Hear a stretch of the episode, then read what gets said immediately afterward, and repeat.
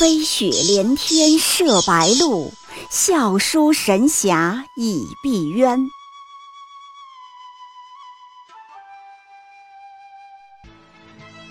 如果说古龙的小说像冰水，越喝越觉得心寒，写透了人情凉薄，那么金庸的小说就像烈酒，起初苦涩艰深，入口醇厚，回味无穷。喜马拉雅主播小昭在海边将陪您一起每天十分钟细细品读金庸，欢迎您的关注与订阅。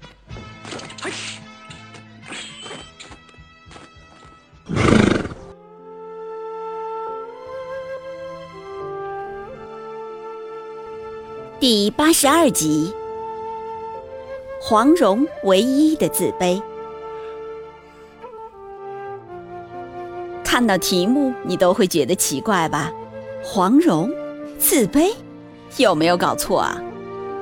金庸写的女孩子里，不少人都自卑过，程灵素自卑过，陆无双自卑过，但是要说黄蓉自卑，打死都没人信。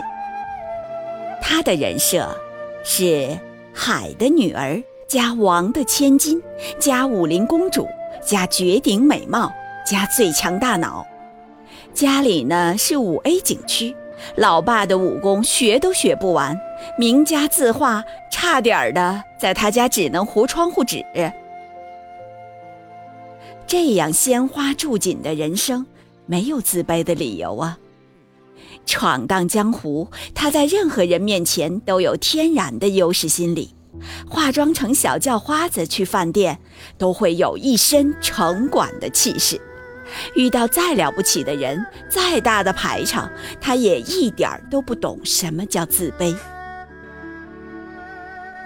你看他在赵王府里的表现，本来明明是做贼，半夜跑到人家大金赵王府里去搞窃听。偷窥，结果还被发现了。要是换了一般人，白天去赵家大院都要缩头缩脑、惴惴不安，更何况晚上跑去当痴汉，何况还被当场发现了呢？而黄蓉却完全当成自己家院子。高手梁子翁窜出来抓贼，他却微微一笑：“这里的梅花开得挺好呀。”你折一支给我好不好？你听这句话，这里的梅花开得挺好，这是在给人家堂堂王府打分来着，平头品足。你折一支给我好不好？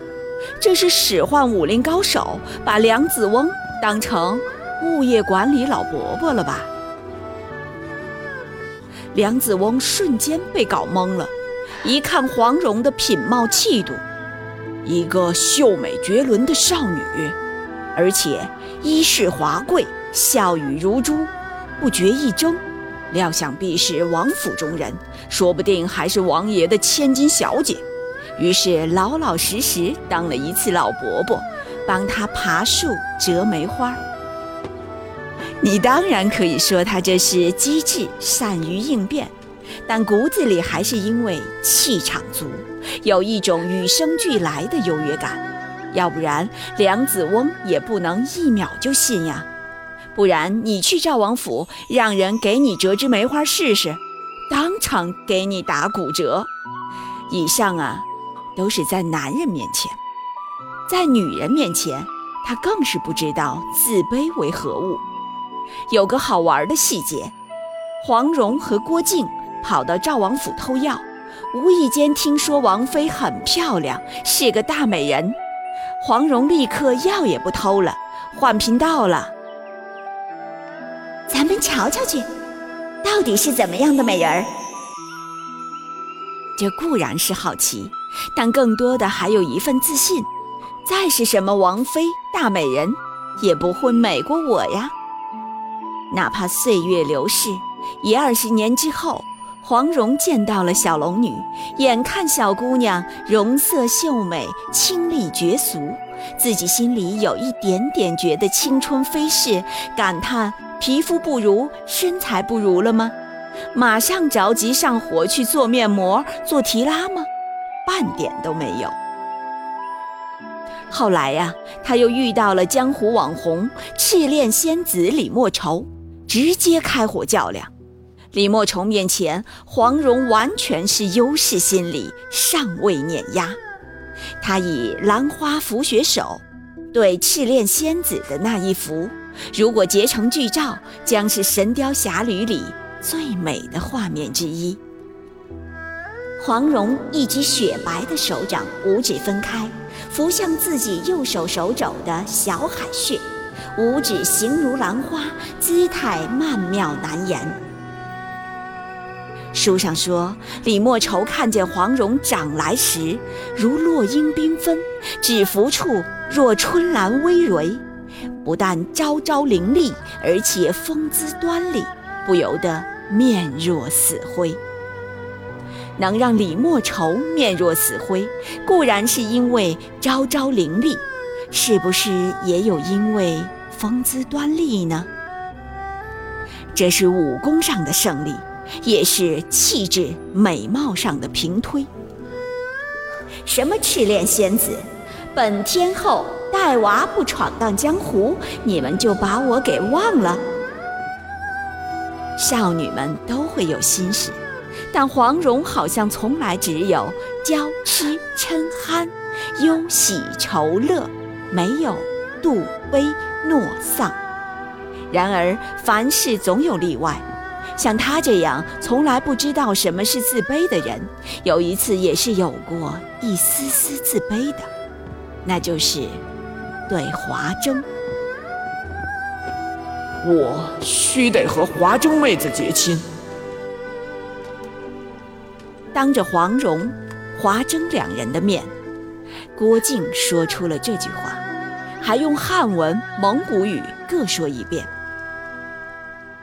当时的情况啊，是华筝托雷南下寻找郭靖，要他兑现婚约，形势已经成了二选一，郭靖义无反顾地倒向了华筝。那一刻，除了痛苦自怜之外，黄蓉多了一种人生从未有过的情绪。我相信她真的是有一点点自卑了。黄蓉伤心欲绝，隔了半晌，走上几步，细细打量华筝，见他身子健壮，剑眉大眼，满脸英气，不由得叹了口长气，道。靖哥哥，我懂了，他和你是一路人，你们俩是大漠上的一对白雕，而我只是江南柳枝底下的一只燕儿罢了。当爱人决绝离去的时候，她也像一个普通女孩一样，自以为是的想找个缘由。她觉得自己不如人家身子健壮。不如人家剑眉大眼，不如人家满脸英气。对方是高大英武的公主，自己却那么孱弱。对方的一切优点都让她羡慕沮丧，自己和对方的一切不同都成了他强加给自己的缺陷。那瞬间，他觉得自己和郭靖。哪儿哪儿都不般配，觉得低到尘埃，一无是处。我们旁观者都知道她美，她出色，她是造物的精灵，是天地情之所钟，是上苍福泽倾注的宠儿，但都没用。那一刻，他自认只是江南柳枝底下的一只小燕儿。爱会让一个人卑微，生出一种守着窗儿，独自怎生得黑的患得患失。世上最强大的一种无力感之一，就是心上人倒向别处。他能给最骄傲的人以重锤，让人没来由的自觉卑微下去。面对着生命中似乎不可战胜的华筝。人甚至会无厘头地贬损自己的一切，甚至头发不如对方多，鼻孔不如对方圆，都足以让人自卑。你看，段誉是王子，挺帅的，身手六脉神剑，抬腿凌波微步，才貌人品够可以了吧？今天王思聪都那么自信，何况是段誉呢？但他既然钟情王语嫣，看到慕容复就一秒自惭形秽，像被雷劈了一样。黄蓉记得那么多诗词。那一刻，当他忽然卑微起来，觉得自己是个小燕儿，不配草原的时候，不知道会想起哪一首。我想，大概会是一首现代诗。如果给你寄一本书，我不会寄给你诗，我要给你一本关于植物、关于庄稼的。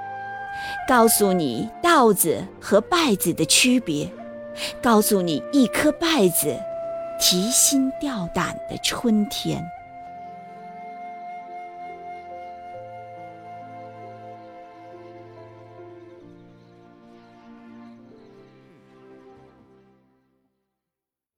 喜马拉雅主播小昭在海边将陪您一起每天十分钟细细品读金庸。